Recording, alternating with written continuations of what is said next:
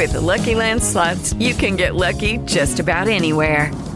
This is your captain speaking. Uh, we've got clear runway and the weather's fine, but we're just going to circle up here a while and uh, get lucky. No, no, nothing like that. It's just these cash prizes add up quick. So I suggest you sit back, keep your tray table upright, and start getting lucky. Play for free at LuckyLandSlots.com. Are you feeling lucky? No purchase necessary. Void where prohibited by law. 18 plus terms and conditions apply. See website for details.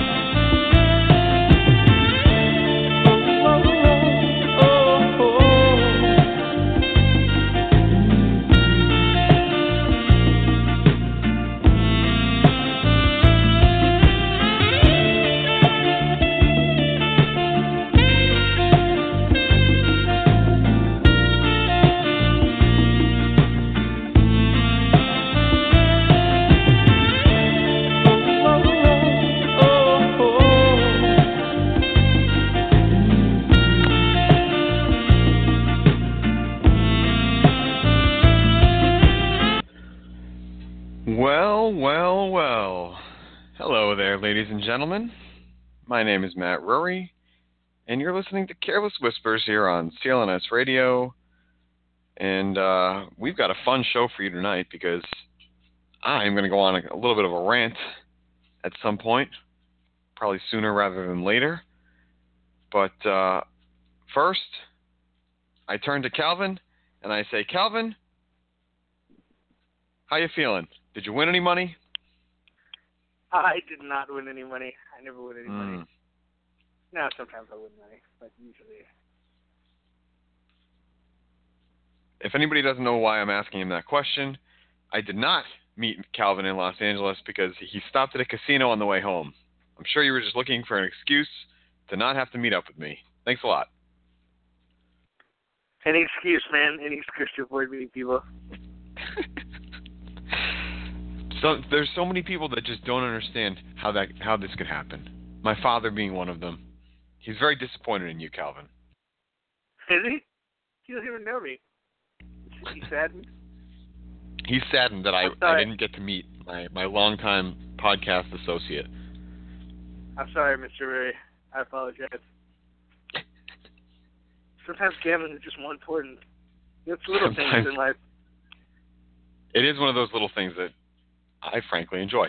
Um, another thing I enjoy, Calvin, is is I guess visiting your great state of California because I was there this past weekend. I got in early this morning, uh, and I went to both Celtics games over the weekend. Uh, the one where they beat the Warriors and broke that home winning streak, and then where they beat your Lakers, Calvin. And I'm going to start there. I don't I don't need to start at the beginning. I'm going to start in Los Angeles because let me just tell you something. Kobe Bryant put on a show, and I don't know whether he was doing it because it was the last game against Boston and he was doing it for the fans, or whether he's been putting on shows like this for the past couple of weeks. Am I missing something here? You tell me. Uh, well, yeah, I, I can sort of. We didn't talk about this pre-show of what direction you might go with this, but uh, I'm getting the sense of, of where you might go. I don't want to step on it, but um, he, just so you know, he'll he'll pull out one of these games. Uh, I would say once every. He had a two-week stretch where he was, you know, really shows flashes of the old Kobe. Now it's probably about once every five games. Mm-hmm. Okay. Well, And he's. The- Go ahead. no, go ahead. Sorry. No, I was going to say he's also been in and out of the lineup though. He's had a lot of shoulder problems. Right, but hasn't he sort of committed to the last few games here? He's going to play them all. He says something like that, to, of that nature. Uh, Um, yeah, that that's what he said just a game or two ago. Shit. okay, so the point is that he put on a show on on Sunday. The Lakers still lost. This is the best of both worlds for a, a guy like you. But frankly, Calvin, I want to say that 80% of that building was there to see Kobe, and they didn't even know or care about anybody else on the team. And while some people may say they don't blame them for that, it was it was very annoying to me. I only I only found two or three fans around me that seemed like they were knowledgeable Laker fans and seemed like they were they knew what they were talking about and that they were there for the game and that they love Kobe, of course, but they wanted the team to do well. And I know put the draft pick aside because I feel like if you go to a game, you kind of want your team to win, even if it's just that one time all season. Okay, so put the draft pick aside. I just couldn't believe how inept a lot of these people seem to be. Is is this common commonplace? I mean, I just don't understand how how they can consider themselves to be diehard fans uh, of one of the greatest franchises in the history of the NBA and just seem to be so clueless on almost every aspect of the game. Rury, I've had to explain this multiple times because uh, obviously I've been involved with the Celtics uh, post game show for a while now and done shows with uh, many person who's who's criticized you know me and the Laker fans, or I guess more specifically just the Laker fans in general, for for a lack of passion. And I I think that it, what it comes down to is like fundamentally different geography. I mean, Boston is essentially a parochial place. You know what I mean? Most of the people in Boston are from Boston or like or from out of the country and you know migrated to Boston usually don't go from New York to Boston, for example, or from all over the country to Boston the way you do in LA. And mm-hmm. Boston is a, a what was there 500,000 people, a million people in that area. Or yeah. you know in this in this area we're talking 20, 30 million people. It's you know just just that alone. You in what you're talking about is the people who are inside Staples Center no, who's getting season tickets for the Lakers? It, it's like I feel like in Boston it, it tends to be like like a melange of people. You have season tickets to the Celtics. Right. You know what season tickets to you know season tickets to the Lakers? Rich people. That's, that's it. who has season tickets to the Lakers. That's it. That's just much the rich people. Well, that's lame. Just the rich people. Yeah. Well, the the market prices itself out accordingly. So uh, so basically now now do we have are there a lot of like phony Hollywood types who are just like there to see Kobe. Uh, sure, that person exists, and that person is going to be overrepresented at Staples simply because of the market. You know, in in a way, like strangely enough, at Staples, uh, you you might even have like a more pure crowd of fan of the Clippers. Although, you know, uh, Clippers season ticket holders, uh, a lot of them tend to be upper middle class also. But at this point, um, you can still probably get you know good Clipper season tickets at a reasonable rate. Anyway, that's not the point that I'm making. The point that I'm making really is that like that's sort of the crowd you'll get at Staples. So when you hear the live crowd, it's a certain type of crowd that represents a percentage of what Los Angeles is. When most diehard Laker fans that I've run across are you you know people who would never would go you know go to very few Laker games or they're but they're they're still diehard. They're like you know they'll fight you if you talk bad about the Lakers. I don't feel like that that same type oh. of crowd is represented at Staples Center.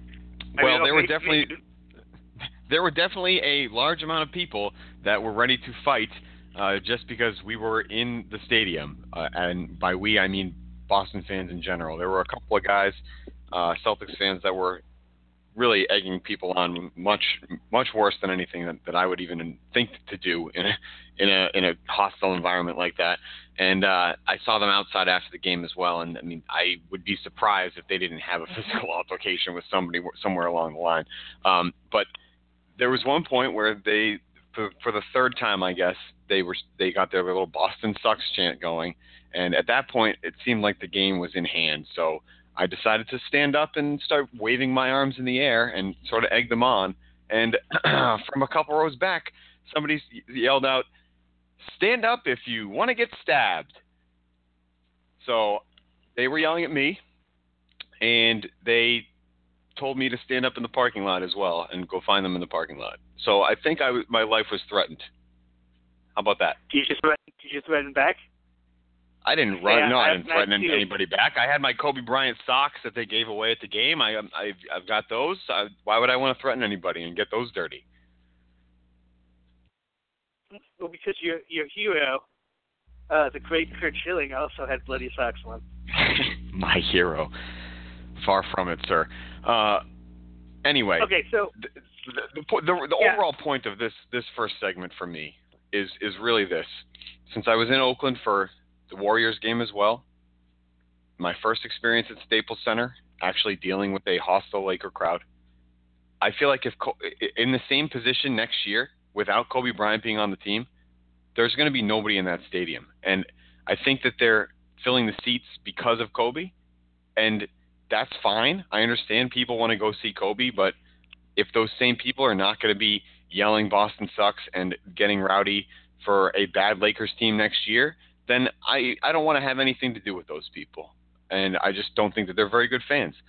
In Oakland, meanwhile, every single person up there was the most respectful and had the nicest demeanor of any arena that I've ever in, gone into New York, Washington, just name all the Phoenix.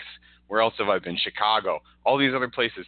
Golden State was by far the nicest, and it just I, it blew me away. Like the, the the meanest thing I heard in that building was, "Sit down, you're blocking my view," and it was like because the Celtics had gone on a little run and Golden State called a timeout, and she was this woman behind me was basically that was her that was her her way of ribbing me, was saying that I I, I was in her way, even though there was nothing to be seen. So it was a it was a fun little joke, and that was literally the worst thing that I heard. So it was quite a contrast to travel down to LA and uh, see the debaggery that was going on in that building. Well, I, I'm of two minds with this. First of all, yeah, it, it's easy to be the, the nicer, the, the, the more gracious fans when you a don't have a traditional rivalry with that team. Okay, I, I, I promise you mm-hmm. they wouldn't be reacting the same way if it was say the Clippers. And okay. and B, and, and B, it's also a lot easier to be nice when you're the front running team who hasn't lost one time at home all season. Now, That's I true will, too. I will, yeah, I will give credit to the Warriors fans. They have been good for several years. Even uh, you want to go pre Steph Curry. I remember uh, in particular the uh, the Baron Davis led Baron Davis Stephen Jackson Warriors. Remember there you go. Yep. Uh, they beat the the one seed Mavericks in the first round. I remember right. in, yep. in particular thinking that, that that their home crowd there. That I, I believe this play where uh, Baron Davis dunks on somebody on the Mavericks. I, I want to say it's Dirk, but it wasn't. It was another tall white guy. He dunks on some Andre Kirilenko. He dunks on Andre Kirilenko. I'm sorry, in the Jazz series. That's what it was. And the the, the insanity of the crowd was like it, it, it was as crazy as anything I've seen. I feel like their their fan base is pretty bad for a while. So they're definitely yeah, man. I mean, any everything that you've heard about every stereo, positive stereotype that you've heard about the Golden State Warriors arena being the loudest and eh, all that, it's true. I mean, I I don't even know if I experienced something that loud when the Celtics won the championship. It probably came pretty close, and people might around here might call me a, a traitor or think this is blasphemous for me to admit. But I'm I'm telling you, at least in the second half of that game, every time Steph Curry hit a three, every time somebody made a big shot or a big play, the entire arena was on their feet and cheering, and they were loud the whole time. And then when the refs uh, made a couple of calls that the fans disagreed with, they were even louder. And so any everything you've heard about that arena is true as far as I'm concerned. Yeah, and as far as Lakers Lakers go, look, they're having their worst season in franchise history. They tied their worst loss ever in that loss to Utah. They've been they've been a disaster. Uh, you know, Byron Scott's coaching has been a disaster. There's been some regression. We'll, we'll talk specifically about uh, you know why they would why uh, Lakers fans have turned on the the one beacon of hope that maybe this team had going forward, at least uh, you know, barring whatever moves they make in this off season. So I I really can't blame them at this point in the season. It's like saying farewell to Kobe has pretty much become what the end of this season has been about. You know, it's like what else? What else yep. could it be about? Nothing. And I'm, getting that draft yeah. pick, not go, not showing up to the games. So th- and that's what I'm saying. I don't blame them for for being there for Kobe and eh, having that mentality and wanting to fill the stadium for him. And I would fully expect if things were flipped and it was a Celtic superstar that was retiring, it would be a half-empty stadium the next year as well. Uh, but the point is that I feel like the people of Boston would be there for that superstar and also want the team to win, whereas the people of Los Angeles, and not even that, and also know who else is on the team, have a little knowledge about the game of basketball. whereas seven out of ten fans that I saw in Staples Center uh, had no clue what they were talking about uh, as far as the Lakers are concerned, and uh, a couple of those those fans that had no clue were were, were probably Celtics fans. So I don't know. It just it seems like Well- a, a large majority of the the people that were actually Lakers fans there don't really know what's going on. But again, I, not to you know re-hit the point, but we're talking market. Kobe, uh, you know, Kobe's retirement. Kobe is the market. In the, well, no, no. Kobe's retirement has become an event to go see in and of itself outside the Lakers. There are probably plenty of people there who are not even Laker fans.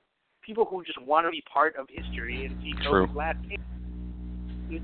Now, just transition a little bit. Speaking of history, Ray, you saw you saw a little bit you saw a little bit of history yourself on Friday night. I think it's Man. time for you to time for you to share a little bit of that experience. Yeah, before we get back into the into the Lakers uh, and what was going on or what's going on with them, um, the Celtics broke that streak, man. The Golden State Warriors uh, ha- were undefeated at home this season. I think it was what 54 games in a row, the new NBA record for games in a row at home without a loss.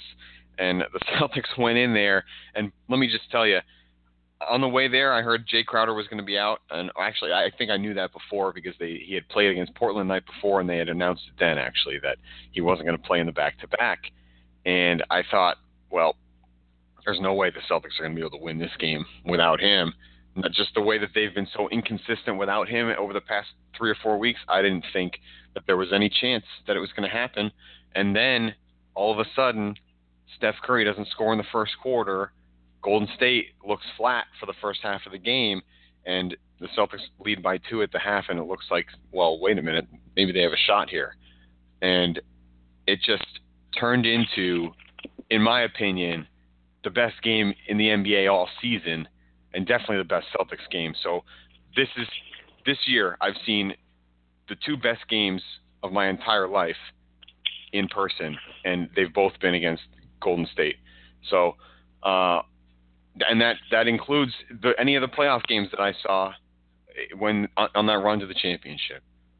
That these these were the best played games that, that I think I've ever seen, and it just goes to show that the Warriors are what people what they're chalked up to be. They are what uh, what everybody says they are, and that in my mind, the Celtics have shown that they are a middle of the road team and that plays up to their opponents and down to their opponents, and they still have fallen into this this sort of uh, rut, if you will, uh, on the other end because I didn't think that they played too well against the Lakers two days later, but then again, maybe the Lakers were playing up. It's this weird thing in the NBA, Calvin. I think a lot of teams fall into it, and it's just it's tough to break out of.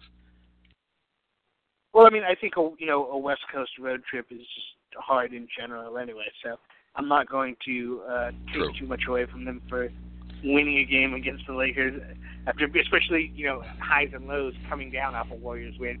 But let me Mhm. let me ask you this question, Ray. So the, the Warriors, Steph Curry had seven turnovers in the first half of that Mhm. game, and he was- he was mostly guarded by Avery Bradley, who didn't guard him as much in the second half. For some reason, they decided to switch Isaiah on him for a lot of the second half of the game, which didn't make that much sense to me.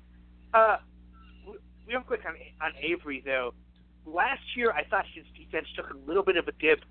This year, I don't. I, I feel like he's he's playing as well defensively, uh, on ball wise at least, as as you know any perimeter defender in the NBA outside of maybe Kawhi. Do you do you agree with that statement? What, what do you got with him right? Wow, I mean that's a pretty bold statement because I haven't really seen a lot of the other guys on the perimeter uh, consistently throughout the year. But I think Avery's defense has been as consistent as it's ever been, and he's kind of flying under the radar. And I don't think people are really noticing it uh, because he has Marcus Smart next to him. I think people look at Marcus Smart as the more aggressive defender, which in turn makes them think that he's the better defender or that he is the one that's leading the way and making it easier for Bradley to defend. And in the past, I've it, it may have sounded like I've argued that, but I think that, and I do think that Bradley is a better defender with Smart on the floor, but that doesn't mean that Smart is the better defender. I think he makes Bradley better, but Bradley is much more disciplined this year, and he's been showing that gradually over the course of his career. Uh, I don't know if that comes with respect from the rest referees or what, but he seems to be able to stay in front of his man without fouling much more often this year than he has in the past. So I think that that plays into it quite a bit. Yeah, I think that's the difference to me between Smart and Avery Bradley is that yeah, Smart is an excellent defender and he's more of a of a bulldog and you can't you know, he can take a charge better than Avery Bradley, sure. But I I feel like Avery Bradley's discipline is the difference maker in, in that situation where Smart will gamble sometimes. Uh, he'll he'll commit that reach and Gambles a foul. lot. Yeah, he'll commit that reach and foul. Or he'll he'll make the occasional. Obviously, overall, his defense is a net positive. Uh, his offense, on the other hand, is something else this year. But uh, obviously, he's a good defender. But I I just feel like this year, Bradley, the way he's been able to basically stay in front of in front of anybody. In the past, I, I guess I've I've been criti- critical of the way he sort of uh, you know lazily goes into screens. But I I I feel like this year he's just fighting through everything and I, I don't know. I just wanted to highlight that because I was just impressed with the way he. Just the fact that Curry had seven turnovers in the first half was pretty incredible defensive performance to me. So yeah, Yeah, I, I thought it was. I, I thought it was excellent, and I, I think as far as the second half is concerned, I'm not so sure if if it's that they put Thomas on Curry or if they just said, you know what, let's just see if we can get Isaiah going, and said, just just play with with Stephen Curry and see if you can get into rhythm, and it worked out for the Celtics. Actually, both players, Curry went off in that third quarter, uh, and that was just an incredible performance to see as well. So, either way, great game by the Celtics on Friday. Yeah, not so great game on Sunday, but that was really more about Kobe Bryant, and uh, the Celtics still won the game. But I was at that game, as we have both said. One person that I didn't see at the game, maybe I just missed him, Calvin. I don't think he was there. Was Nick Young?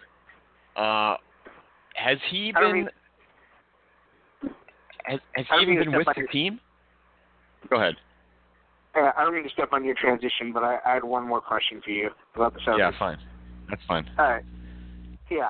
Uh, Nick Young not on the Celtics. There, tran- I transition back. Look at that. Uh, gee, yeah. So right now, the Hawks, Celtics, Heat, and Hornets are essentially in a four-way tie. The the Hawks Oh yeah, this is are. this is my fault. This is this is totally my fault. I should have gone the other way with this because I had something else to add as well. So continue.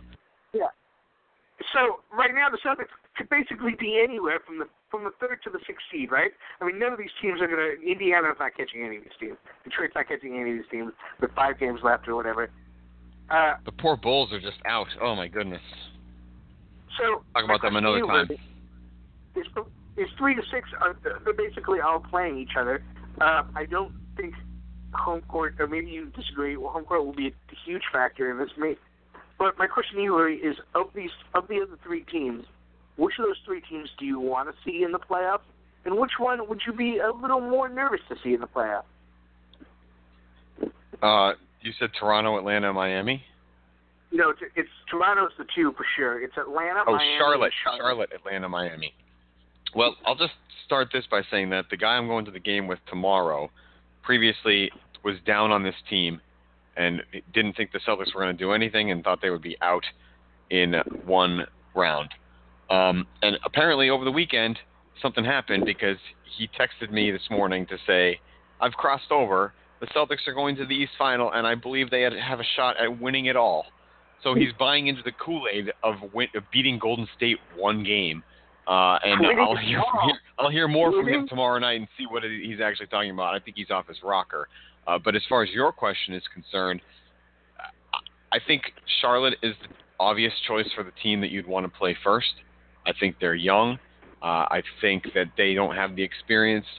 They don't even have the experience that the Celtics do of playing Cleveland last year, even though they went out and, got swept in that first round. But that is good experience for them to build on. And we've talked about this before on this show, Calvin. People say experience in the NBA doesn't matter, or that coaching in the NBA doesn't matter. But both you and I agree that when it comes to the playoffs, those things do matter quite a bit. I think the Celtics have the advantage in both areas against Charlotte, and it, that would be the easiest matchup for them as well. Uh, the other two are tough because Atlanta has really been turning it on. Although they've they have lost a couple in a row here, they kind of came out of the out of the the lower half of the playoff bracket here and have surged recently. Um, that team kind of scares me because uh, again, coaching they have great coaching down there, and I think that if they can figure things out, they might be able to to patch some things together and uh, actually win a, a round or two. So I'm concerned with Atlanta. Miami to me is is really the the biggest concern though because Hassan Whiteside of is the player on all three of those teams that the Celtics really have nobody to, to match up with. Even Al Horford or in Atlanta, the Celtics I think can run with him. If Hassan Whiteside goes off in a series, I'm not so sure that the Celtics stand a chance. So I'd like to avoid Miami at all costs. Yeah, here's I, I'm kind of the opposite of you. You not with Miami, I sort of agree just because just because of one of their experience. Two, you're right. Hassan Whiteside has been destroying the league in the second half of the season. Uh, it, it's so, but it's I, I'm I'm sort of the opposite with Charlotte and Atlanta, and the reason being, it, you, you're right. I agree with your point about Charlotte not having a lot of playoff experience, but I feel like the Celtics also don't have that much playoff experience. So it, it's kind but of. I think the Celtics' talent level is better, and their coaching is better, and they do have a, a little more experience. You know what? What would concern me about the about the Hornets is one, they they sort of want to push at the same pace the Celtics do, but both they're also good at getting back, much like the Celtics. But they sort of have every different type of scoring offense. I think that's what that, that's what interests me about Charlotte. Is Kemba Walker played better than he ever has all year. He's basically he and Isaiah are essentially the same player, right? Except the, uh, the difference to me is like Kemba at the end of the game is a little bit scarier than Isaiah right now.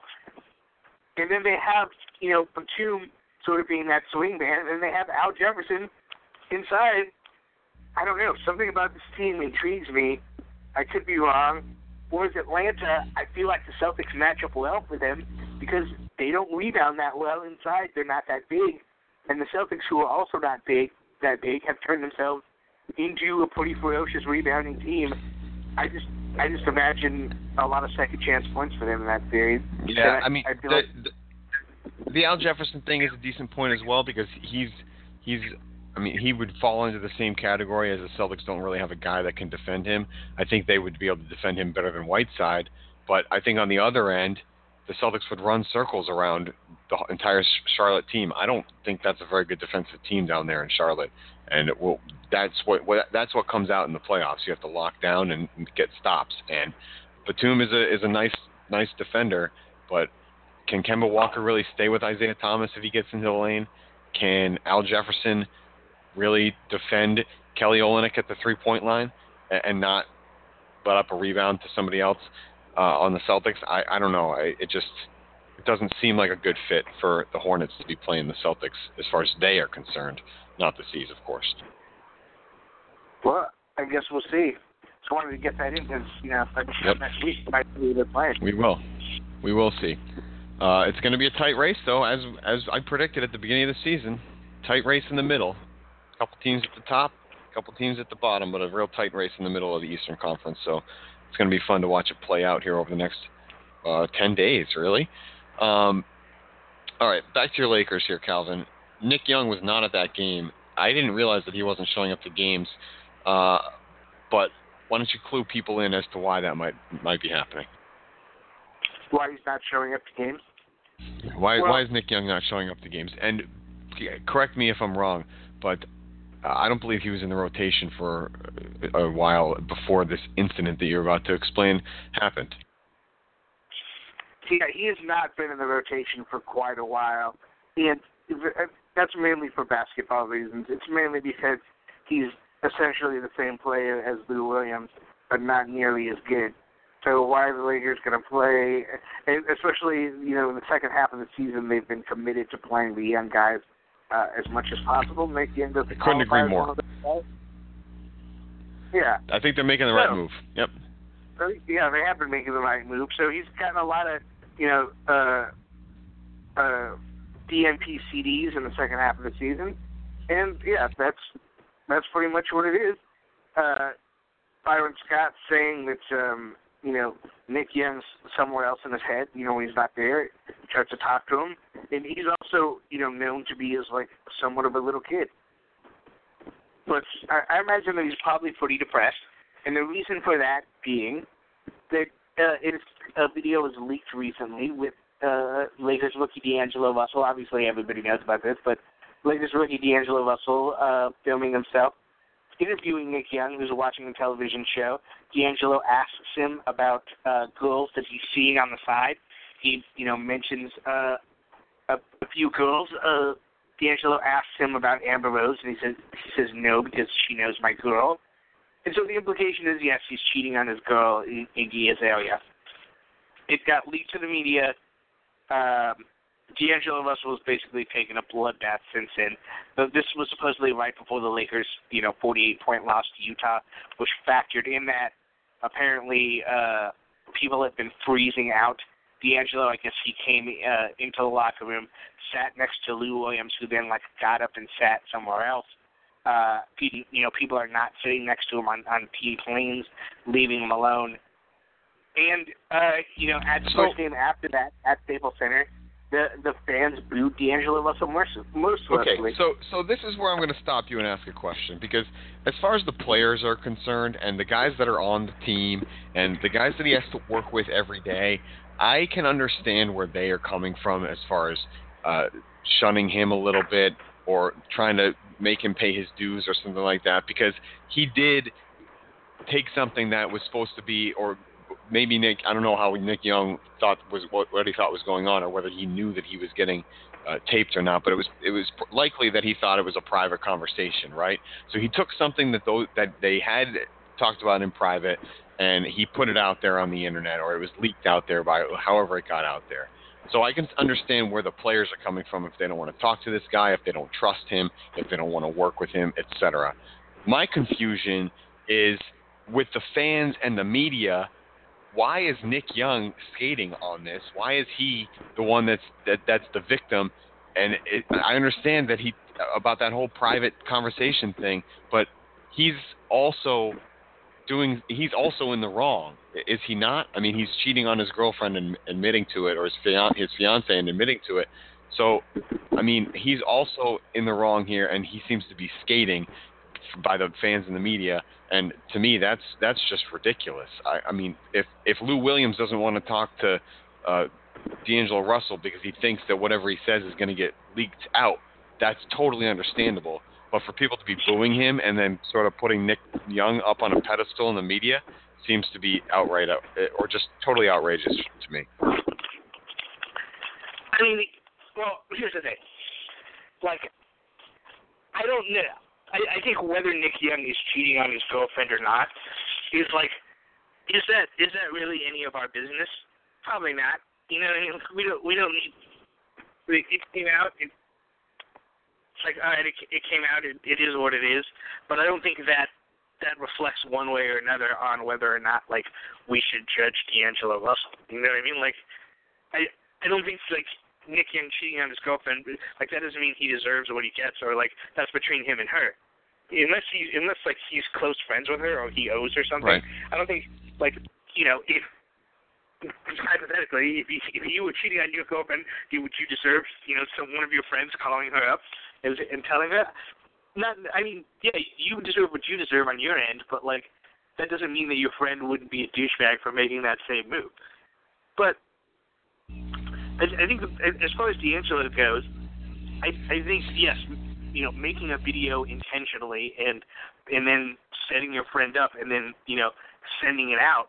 Yeah, that would that would be a problem. But it turns out like that's not what apparently has happened. I, I think people rush to judgment so quickly, but apparently he and Nick Young were best friends. Uh, Nick Young made a video prank on D'Angelo in the first place, and D'Angelo just sent this prank to, to get him back.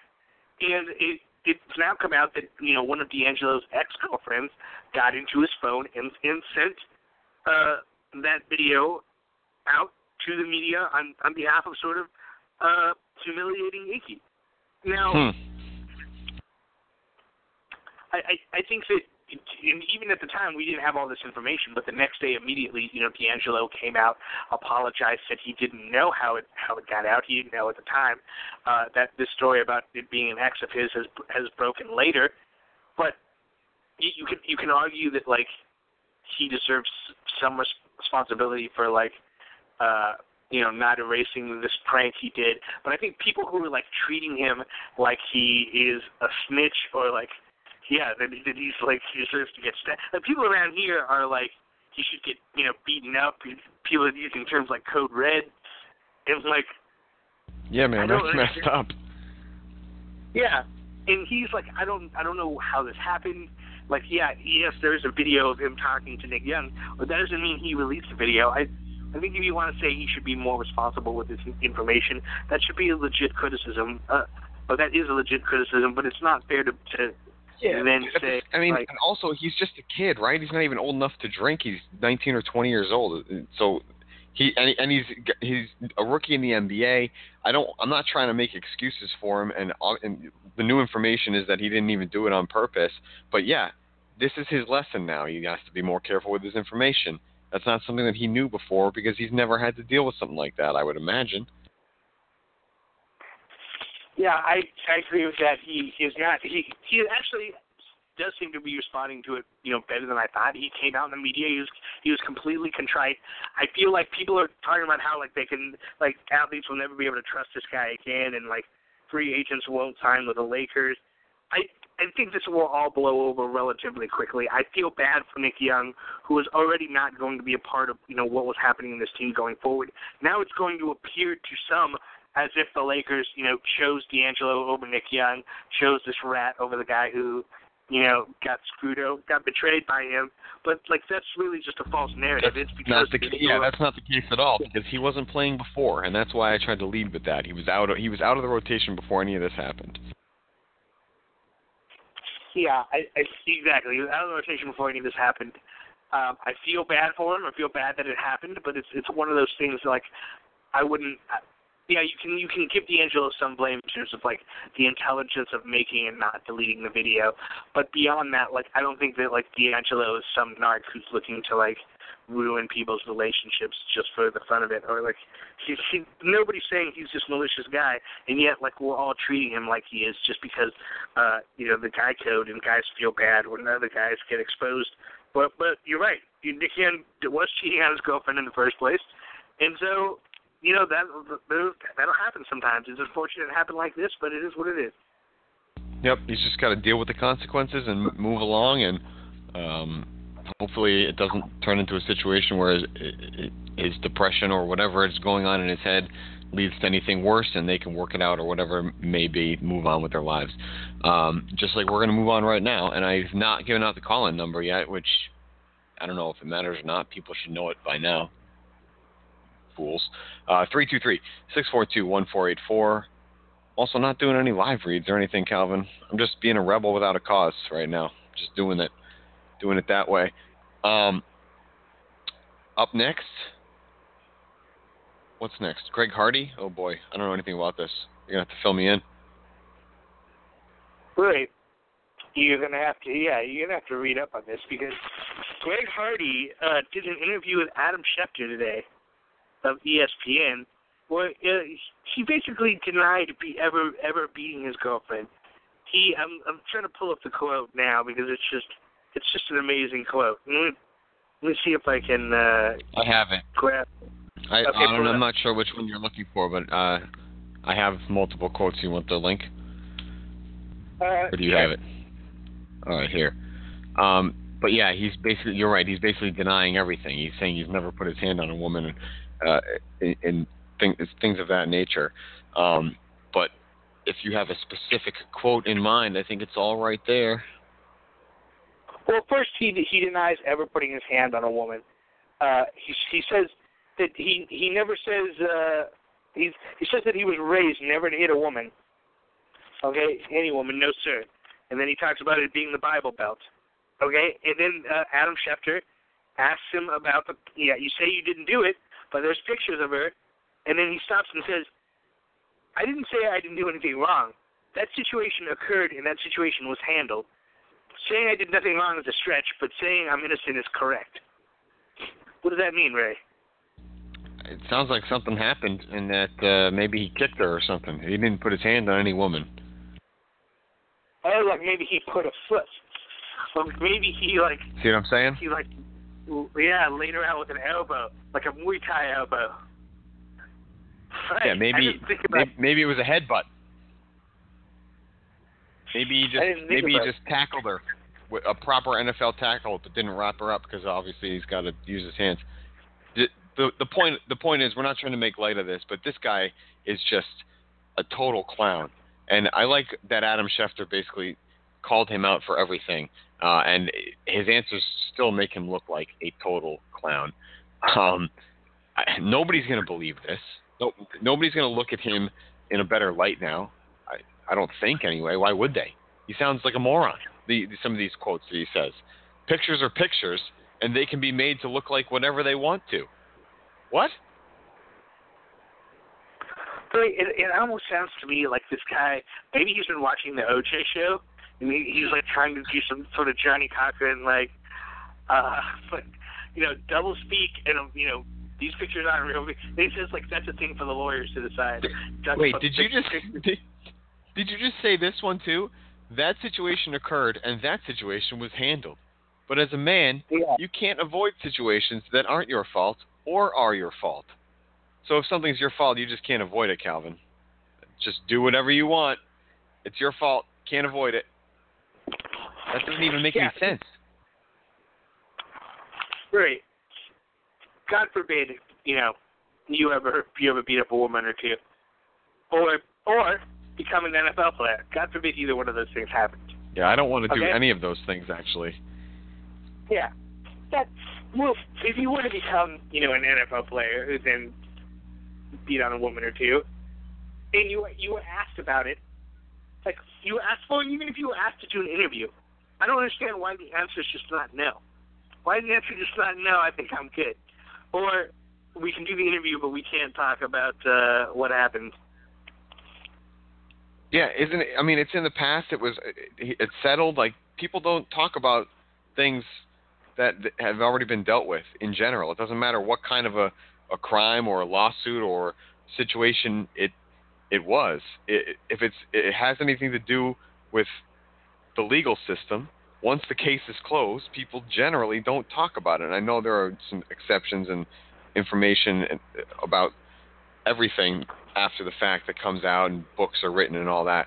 But in a negative connotation, I'm trying to say the person that is involved uh, doesn't talk about it uh, unless they have a well thought out plan to of something to say or they know they're innocent and it was a it was a wrongful type of thing and they had to settle anyway, etc. This just sounds like he's wa- talking around in circles and not providing any sort of real story or evidence to the fact that he didn't beat his wife or girlfriend, whoever it was. Uh, and the, the, I mean, just just the fact that he's implying that pictures that the pictures may have been doctored or something like that i- is ridiculous because he he just he has a non-answer for everything that Adam Schefter says, basically. So it's uh it, it's an indictment on him, and it you know people. I hope people don't see him any differently than they did before the interview because he looks he looks like a total clown still. I just don't. I don't get what he has to gain, possibly has to gain from coming in an interview and denying. Does he think people are going to believe him? I just think, yeah, he could be this delusional, but like, doesn't he have people who who work for him who can keep him from doing this? It's just ridiculous. Anyway, uh, I'm going to throw a wild card topic at you, right? Great. Hall of Fame announcements. Yeah. Well, this is right in your warehouse, so Hall of Fame announcements.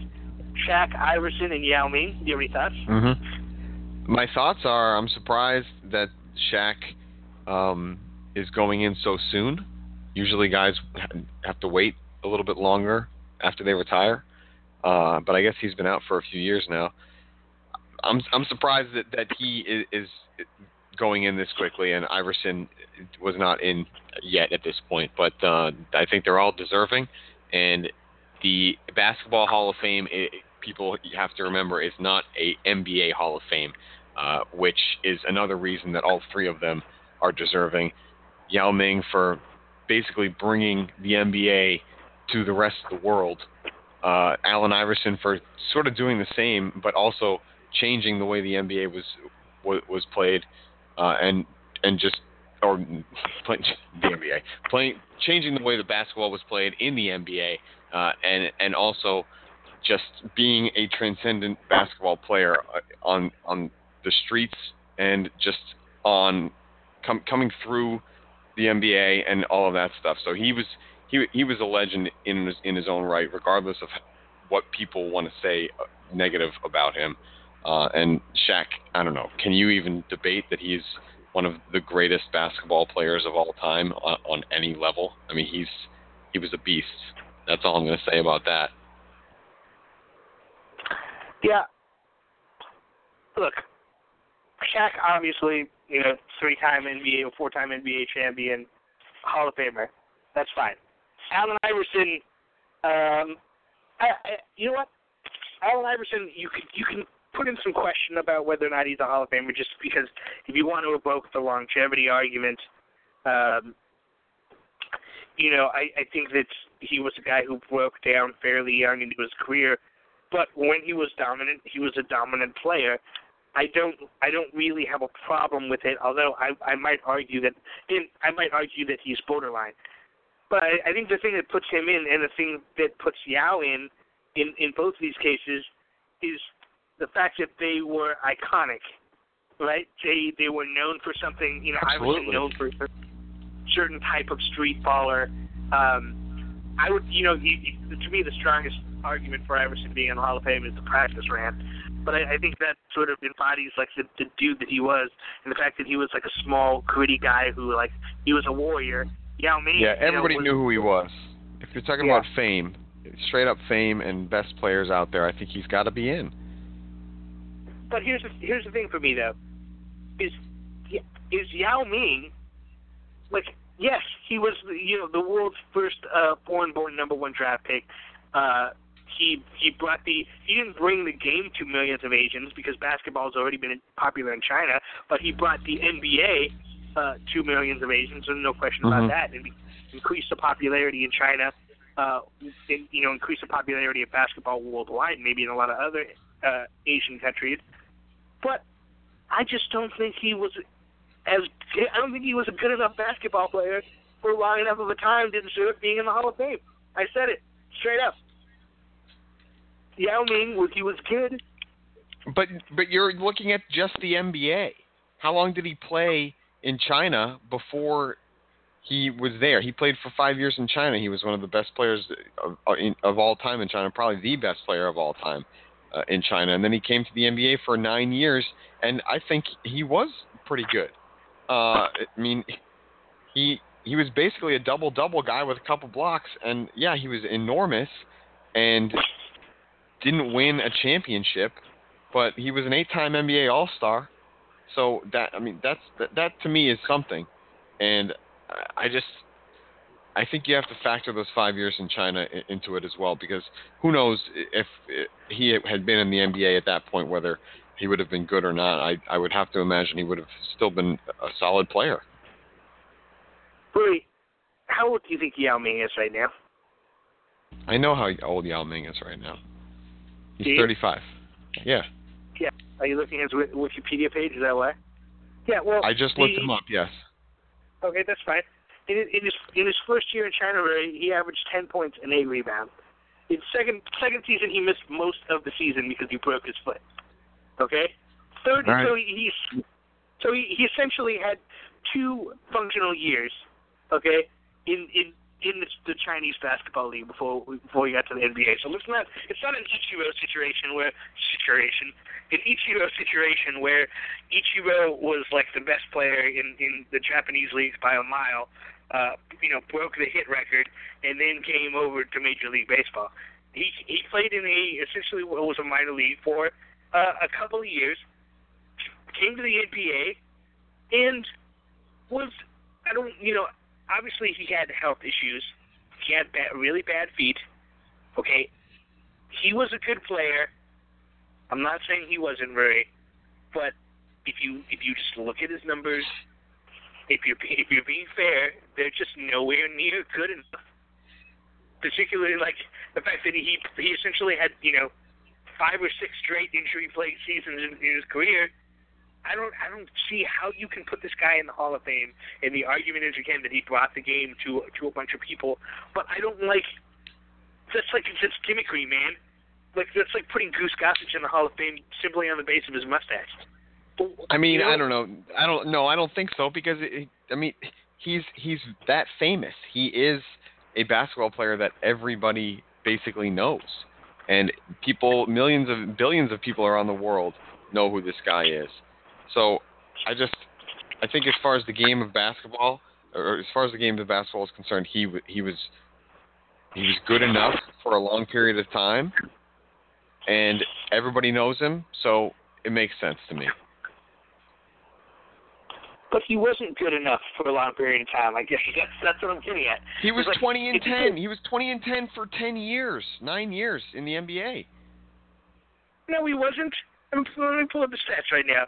He was not 20 and 10 for Calvin, nine he's, years. he's, he is he is career 19 points and 9.2 rebounds. That's basically 20 and 10, and uh, that to me that's a double double.